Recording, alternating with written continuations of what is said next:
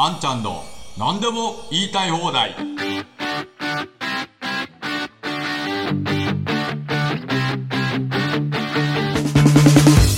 こんにちは、安藤博です。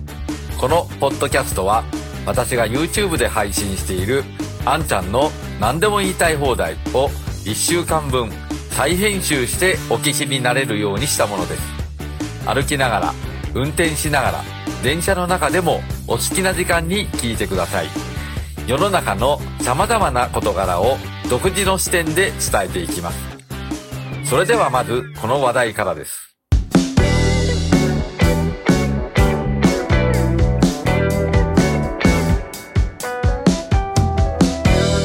えインボイス反対の動きも、この9月25日の首相官邸前での行動に向けて、えかなり盛り上がってまいりました。えー反対のオンライン署名ですね、つい先ほど44万筆を超えました。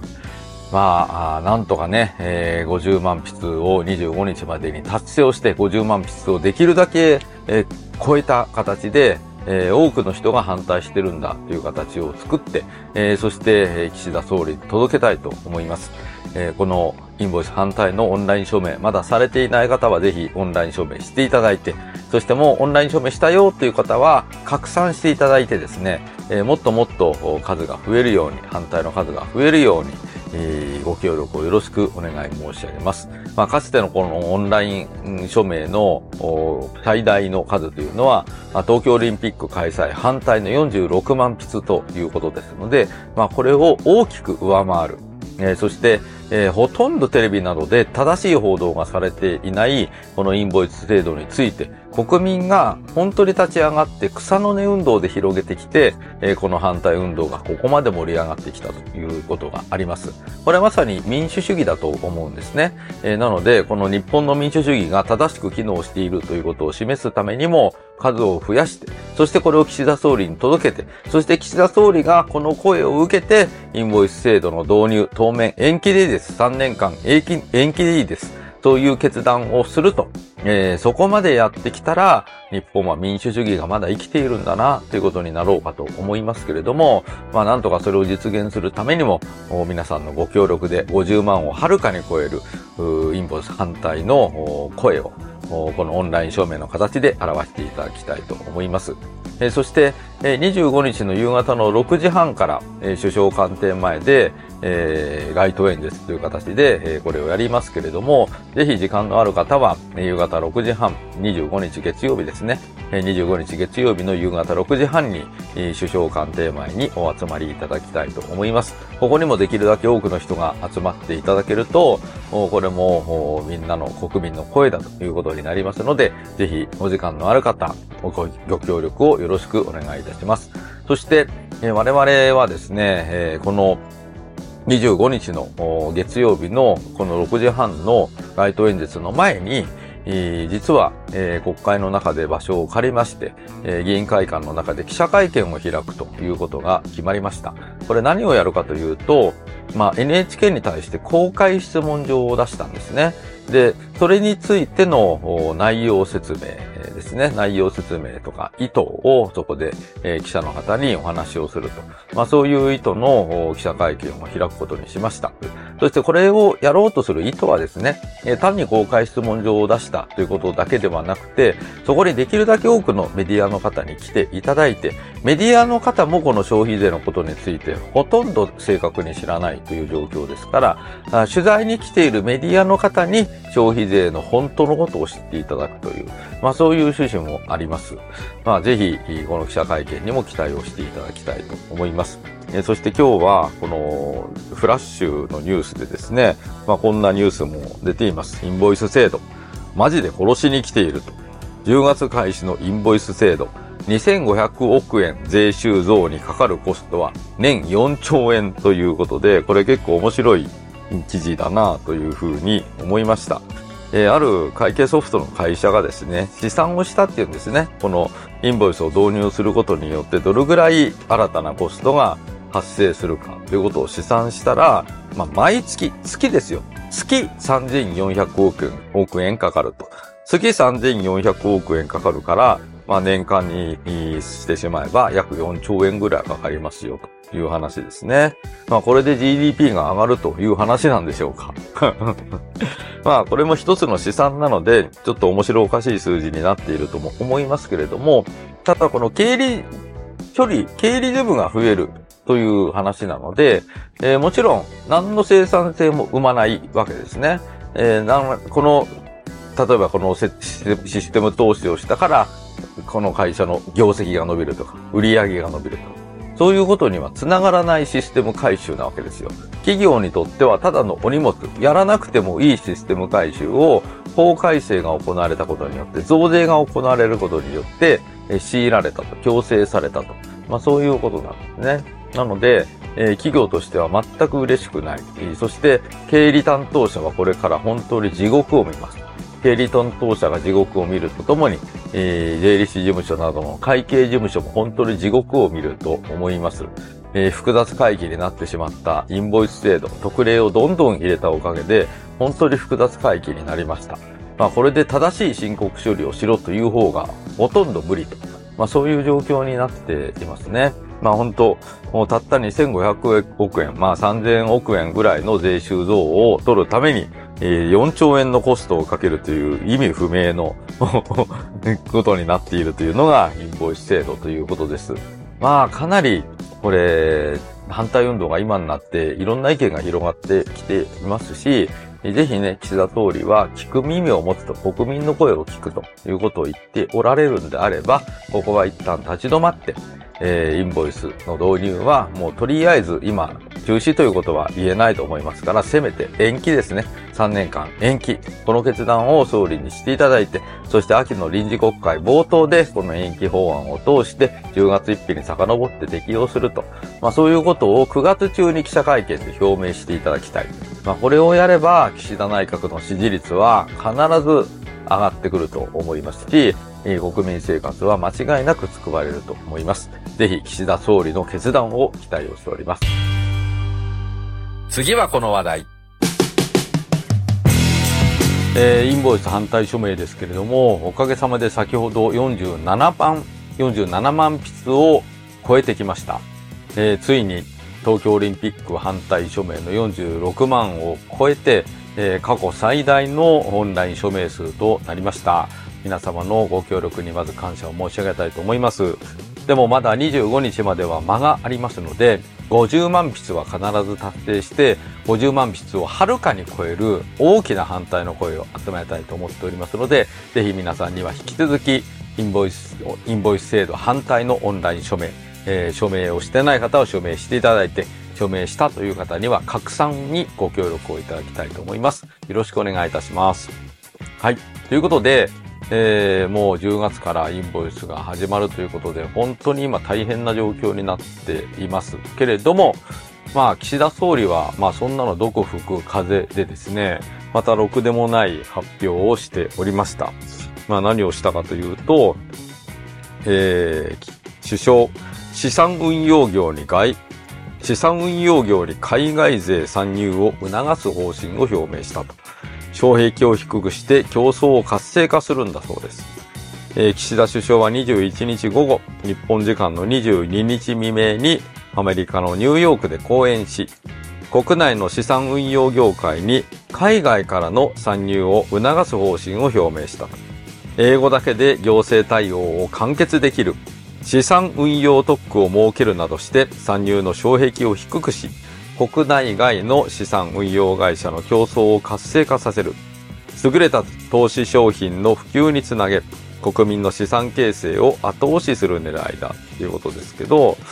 何なんですかねこれ。外 資に参入させるってことは外資が儲けるっていうことですから、まあどんどん門戸を広いて英語だけで OK よと、日本語なんか使わなくていいからどんどん英語でやってくださいねと。英語で日本人資産家いっぱいいるから日本人の資産家どんどんカモにしてちょうだいなと。まあそういう感じでしょうね。何考えてるんですかね。えー、で、まあ、なんて言うんだろう。こういうことばっかりは即決というかね、どんどん進むんですよね。こういうことばっかりが早く進んで、で、優秀なファンドマネージャー、これか、えー、資産運用特区では、事務所の開設手続きなどをすべて英語でできるようにし、優秀なファンドマネージャーを呼び込むことを想定する。資産運用会社が置く必要のあった総務や法務部門、法務部門などを外部委託できるように規制を緩和し、運用業務に特化できる環境も整える。こうした政策を通じ、日本の資産運用会社よりも運用能力が高いとされる海外勢の進出を促すということです。まあ、えー、なんというのかな。えー、やっぱりこういう資産運用ができるというのは当然所得の高い人ですよね。所得が高くて日常の日頃の生活費はもう十分賄えて、それ以上に貯蓄ができるっていう余裕がまずある人ですよね。で、しかもこの海外がわざわざ日本に出てきて相手にしようというのは、超富裕層と言っていいと思いますので、えー、庶民とは全く関係ない話ですよね。庶民と全く関係ない超富裕層を相手にして、その人がもっと豊かになるように手助けをすると。まあ、カモになる日本人もいるかもしれないけれども、まあ、ひいき目で見てですよ。ひいき目で見て、えー、日本の富裕層がもっと豊かになれるように、海外の資産運用会社の参入を促すんだと。まあ、もうそういう風にしましょう。そういうことなんだという風に見なしたとしても、それは日本人の中の極めて一部であって、ほとんどの大多数の日本人には関係のない話ですよね。で、今、日本で求められているのは賃上げ、求められています。賃上げを求められてるっていうのはどういうことか、本当にそんな貯蓄なんかできない人が今いっぱいいるわけですよ。貯蓄なんかできない人いっぱいいるからこそ、賃上げが求められていて、で、賃上げができないから物価が上がってですね、国民の生活苦しくなってますよと。だから物価高対策も必要ですよねっていう話ですよ。もし、こんな物価ぐらいちょっとぐらい上がった、上がったってどうってことないよ。そんなん普通に払えるし、とかね。そういう人たちばっかりだったら物価高対策だって別にいらないわけですよ。でも、物価高対策が必要で賃上げが必要だ。なんでか。賃上げが必要で物価高に対応できない人がいっぱいいるからですよ。だから賃上げが必要で物価高対策をしなきゃいけないっていう状況なわけじゃないですか。まあ、それなのに、この極めて一部の富裕層向けのことをやって、えー、資産運用を頑張ってくださいみたいなこと言われても、普通の国民には全然関係ないですよね。別に金持ちは金持ちになってもらったらいいですよ。それは別に止めない。こいつらを引きずり下ろそうみたいなことを言うべきではないと思います。でも、いや、そっちはそっちで勝手にやりますよ、はっきり言って。規制緩和なんかしなくったって、勝手にやります。そうじゃなくって、今総理がもう気にしなきゃいけない。本当に救わなきゃいけないのは、金持ちがもっと金持ちになることを手助けするんじゃなくて、本当に今生活に困ってる人がいっぱいいるから、そこをちゃんと手を差し伸べて救い上げるっていうのが、総理がやるべき仕事なんじゃないんですか？本当に。なんでそういうことを全くやらないのかな？まあ僕も自民党にいたからわかりますけど、まあ全然そういう人たちのことはあそこにいると眼中にないんですよ。えー、霞が関とか永田町とかにいると、もう本当に自分の周りはもう生活に心配がない人たちばかりしかいないし、そういう人たちとの会話しかしないから、なんか生活に困ってる人がいるらしいね。ああ、なんかいるみたいだね。まあ、ちょっと、たまに、この住民税非課税世帯のところに給付とかって、なんか言ってる人いるからもうそれぐらいでいいんじゃないの？みたいな感じなんですよ。で、なんかっていうと、何かのこう支援策っていうと、住民税非課税世帯っていうわけのわからない、なんかそうしとけば、まあいいじゃないか、みたいな、そういう区分で、そういう人たちばかりになんか手が差し伸べるみたいな一時的な給付が行くんですけど、そんなのは全く国民生活を救うことになっていなくて、えー、本当にもうそれ以外の救われない人たち、もちろんその住民税非課税世帯の人たちだって救わなきゃいけない。で、とにかくみんなを底上げしなきゃいけないっていうのが求められてるわけだけれども、まあそういうことには全く目が向いていないっていうのが今の霞が関永田町の現状なんですね。まあこれ自民党だけじゃないです。他の政党も一緒です。あの、自民、だから自民党がダメなんだじゃなくて、他の政党も一緒なんですよ。だからこんな状況になってるんですね。本当にこれ、悲しいというか残念な現実だと思います。えそして、まあ、このインボイス制度を止めることとか、あるいは消費税減税することとか、今、絶対やらなきゃいけない政策ですよ。もう賃上げしなきゃいけない、実質賃金下げなきゃいけない、物価高対策やらなきゃいけない。これら全部、一個の政策で実現できるのは消費税減税ですよね。もうこれをやらないで、こんなわけのわからない資産運用トップ作りますって、何の意味もないじゃないですか。国民生活にとって。まあ、この程度の見識しかないという人が今総理でいるということだし、この程度の見識しかいない人を総理に選んでしまう国会なんですね、今は。そしてそれに対してやめろという声もほとんど上がってこないという状況ですから、まあ、絶望的な状況です。まあ、そんな中で、いよいよ25日月曜日、ストップインボイスの皆さんが首相官邸前で50万人の署名を集めて、インボイスの増税延期、中止に向けてのアピールを行います。まあ、私も参加をいたしますし、私はそれの前にえー、国会内の議員会館の会議室をお借りをして、記者会見をして、えー、税理士、そしてまた司法書士の先生方と NHK に対して公開質問状を出すと。消費税について誤った報道をしてるんじゃないですかという公開質問状を出すと。まあ、それについての記者会見も行いますので、えー、ぜひね、えー、注目していただいて、そして岸田総理が男になるのは、このみんなのアピールを受けて、よし、わかったと。インボイス制度は当面3年間延期する。こういう決断をしたら、岸田総理は一気に男になって支持率は爆上がりしますよ。こういうことをしたら、本当に国民のための政治をしている総理なんだなというふうに思いますけれども、これを完全に無視して、なんか資産運用特区、皆さんお金持ちになってください。みたいなことやってたら、ああまあまあこの程度の人だなというふうに判断せざるを得ない。まあ、まさにそのえー、判断をする日を迎えるということになると思いますので、皆さん楽しみに25日を迎えることにいたしましょう。そして次は、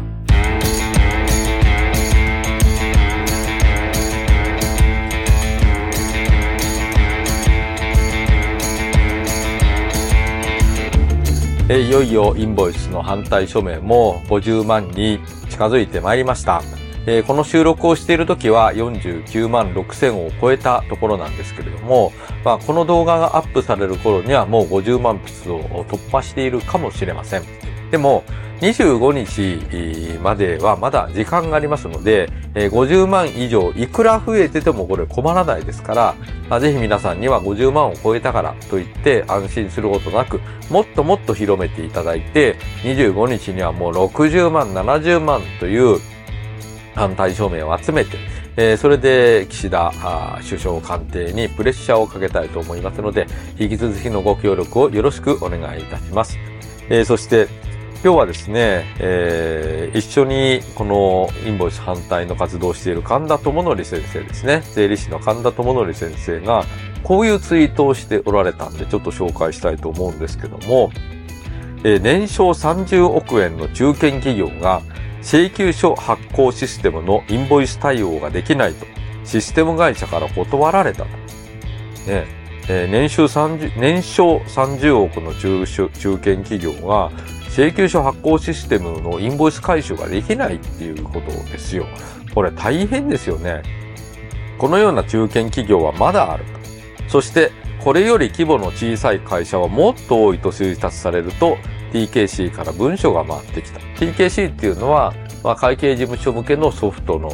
開発会社ですね。ソフトを提供している会社ですけれども、そこから、まあ、システム難民になっている会社がもういっぱいあるよという、そういう文書が回ってきたということですね。で、まあ、このインボイスに対応するためには、適格請求書というものを出さなきゃいけませんから、あ各、このインボイスに登録した事業所は、適格請求書の規格に合った請求書ないし領収書をこれから発行しなきゃいけないということになりますから、あそれに対応するシステム回収をしていかなきゃいけない。だけれども、システム会社も人的余裕には限りがあるので、もう受けられませんよっていう状況になってるっていうことですよね。で、いくらこれ7年間準備の期間があったとはいえ、えー、なかなかこう準備まで、えー、こう時間がなくて進められなかったというところはあると思います。そして、もしこんな状況で、えー、神田先生ですね。もしこんな状態で強引に始めてしまったら、ぐちゃぐちゃになって取り返しがつかなくなり、岸田総理の評価は爆発的に下がる。まあ、そうなるでしょうね。いや、こんなことになるなんて俺たち知らなかったし、で、こんなシステム回収ができない状況になってるなんてことも俺たち知らなかったし、これで10月1日から本当にやんのかよ、ふざけんなっていう話になっていってもおかしくない。えそして、えー昨日私、ヒロシの視点の方の動画でも上げましたけれども、このインボイス制度の導入っていうのは、本質的には課税事業者に対する増税なんですよね。え免税事業者と取引をしていた課税事業者に対して、免税事業者に払う分はこれからは消費税を計算する上では経費として認めませんよ。だから消費税増税になりますよっていう課税事業者に対する増税なんですよ。で、この増税であることに加えて事務処理負担も増えますよ。頑張ってくださいねっていうのがインボイス制度の本質なんですね。なので、えー課税事業者は自分のところ税負担が増えるのが嫌だから、免税事業者に、課税事業者に転換させて、免税事業者にその税負担を押し付けるとか、あるいは免税事業者のまんまでいるんだったら取引価格を引き下げて、えーその負担を押し付けるとか、あるいは自分で我慢して被らなきゃいけないかもしれないし、まあさらには売値を上げて消費者にその分を負担してもらうかもしれないという、課税事業者が自分の税負担をどう人に押し付けるか。押し付けられなかったら自分で負担しなきゃいけないという、そういうめんどくさい作業を課税事業者に押し付けてるんですよっていうのが、これがインボイス制度の本当の、本当の性質なんですよ。だけど、なんか、このインボイス制度っていうのは、なんか免税事業者が単に今まで払っていなかった益税分を払わせるだけだから、普通の人には関係ないんだと。課税事業者には関係ないんだ。みたいな宣伝ばかりが、あこう、蔓延してるから、だからこのように課税事業者の会社でもシステム対応をちゃんとやっていなかったりとか、あうちには関係ないよねって思ってるところが大半だったと思うんですよ。とんでもない。このインボイス増税のメインターゲットは課税事業者であるあなたの会社なんですよ。っていうことですね。そして消費者の皆さんも私たちには関係ないって思っていても、最終的には売値に転嫁されて消費者が買う値段があり上がりますから、被害者になるのは消費者であるあなたなんですよ。っていうことになるわけです。まあ、このインボイスの本当の被害者っていうのは誰なのかと、本当のターゲットはどこにあるのかっていうことをちゃんと知らしめてこなかった政府の責任っていうのは本当に大きいと思いますし、同じく知らしめてこなかったマスコミのメディマスコミの責任っていうのも本当に大きいと思います。まあ、マスコミの皆さんもほとんどこの消費税の本質について分かっていない。みんな預かり金だと思っている。そして、このインボイスっていうのは預かり金である消費税を納めなかった免税事業者がこれから払うか払わないかの選択を迫られているせい、選択を迫られていて大変なんです。みたいな報道をしていますけれども、そうじゃない。本当は課税事業者に対する増税なんですよと。こういうことをね、きちんと報道してもらいたいと思います。そしてこのように、システム回収が間に合わなかったら結局手作業ですよ。ね、先日どっかのテレビでは、このインボイス制度が導入されることによって、ハンコ屋さんが儲かっています、みたいなニュース流していますけれども、まあ本当にハンコ屋さんがこのインボイスの登録番号のハンコを作ってですね、えーそしてそれを買った各経理担当者が請求書にこのインボイス番号をペッタンペッタン手作業で押すようになると。まあなんか本当に情けない。これ生産性上がるんですか？生産性なんて上がらないに決まってるじゃないですか。今まで以上に経理のただ請求書を出すための手間だけが増えるわけですよ。バカバカしいですよね。こんだけ日本は生産性が低いとかってなんか騒いでる人たちいっぱいいるのに、さらに生産性を低くするこのインボイス制度を入れるって、えどういうことですか？そして生産性を高くしろって言っている、なんか生産性が低いからダメなんだって言っている人たちが、なんか知んないけれども、インボイス制度を入れなさいとか言って、生産性をわざわざ低くするようなことを言っているって、どういうことなんですかね？本当に不思議です。はい、ということで、えーなんとか皆さん、インボイス反対の署名、もっともっと増やしていただいて、25日に総理が、インボイス導入は当面3年間延期するという男らしい決断ができるように、ぜひ後押しをしていただきたいと思います。次はこの話題。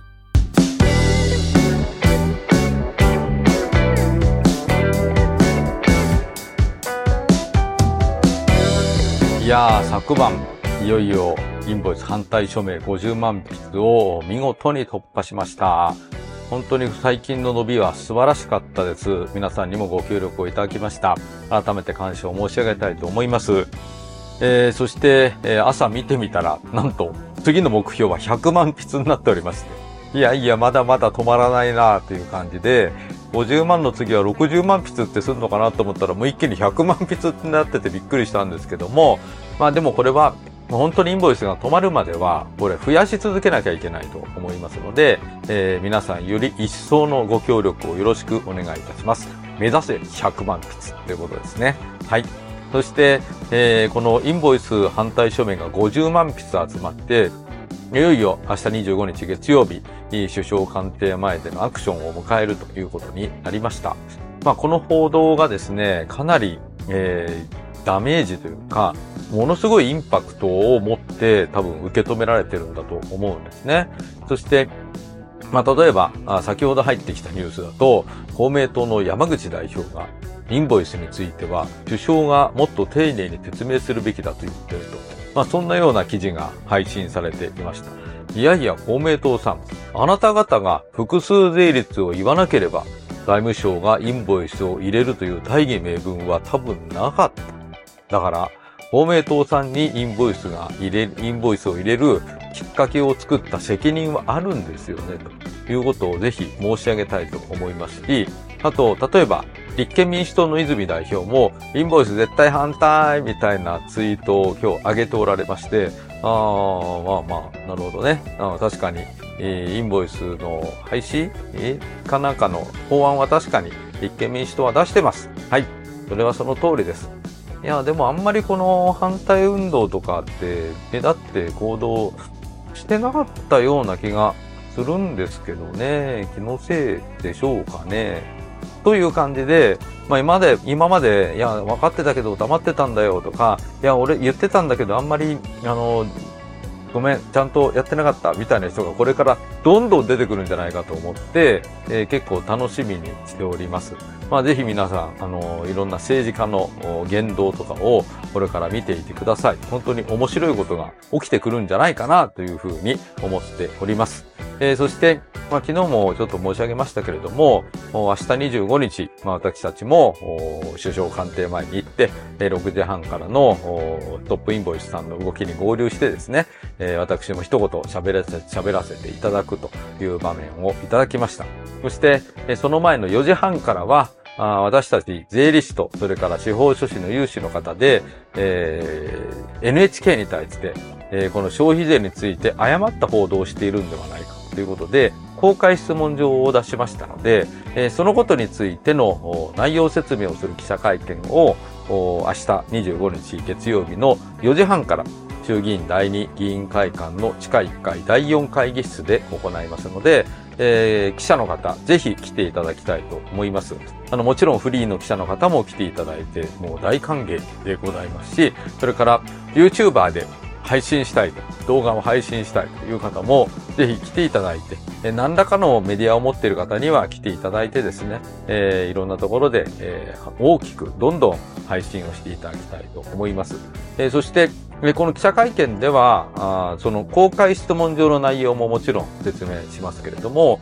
それから、えー、消費税の、そもそも消費税とはどんな税なのかということも簡単に説明をしたいと思いますし、面白いのはですね、このインボイス制度が仮に導入されたら、どんな恐ろしいことが起きるかという、まあそういうシミュレーションというか、そういう物語が、ちょっと、あの、想定できる物語が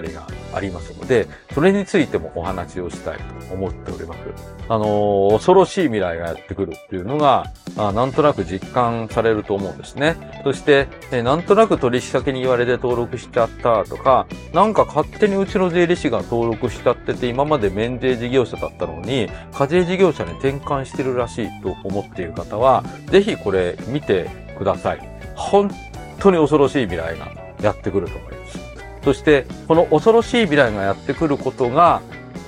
誰も言ってないんですよ、はっきり言って。今まで。このインボイスの話が進められて、どんどん登録してくださいね、簡単ですよ、経過措置もありますよ、みたいな、そんなこと言ってるけれども、これ、恐ろしい未来がやってきますよ、という話をですね、明日の記者会見でオープンにしていきたいと思いますし、本当にそんだけの未来が、この、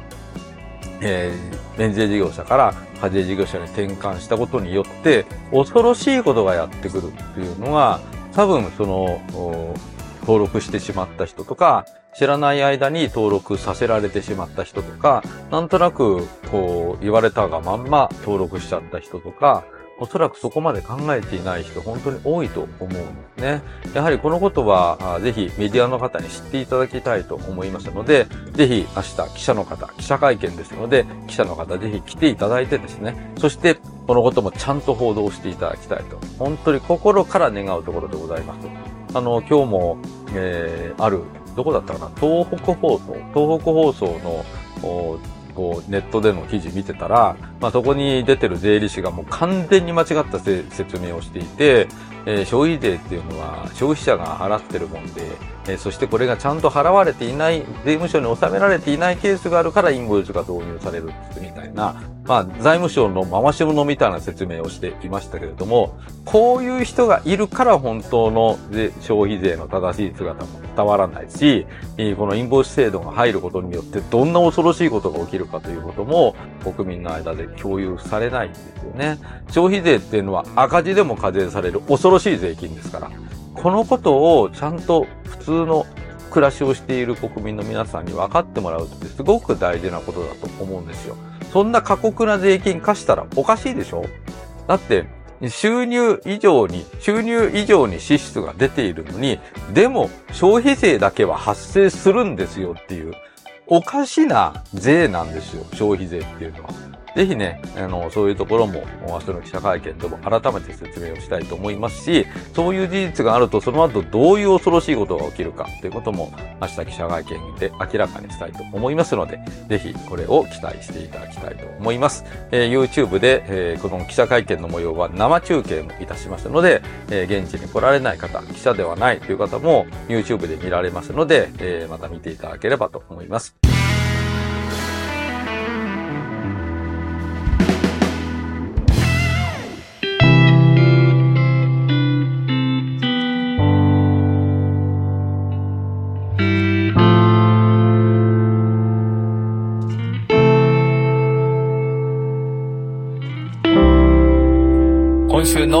ちゃんの何でも言いたい放題、ポッドキャスト、いかがでしたでしょうか？ご意見、ご感想、質問なども概要欄のメールアドレスからお送りください。それではまた来週、あんちゃんこと安藤博でした。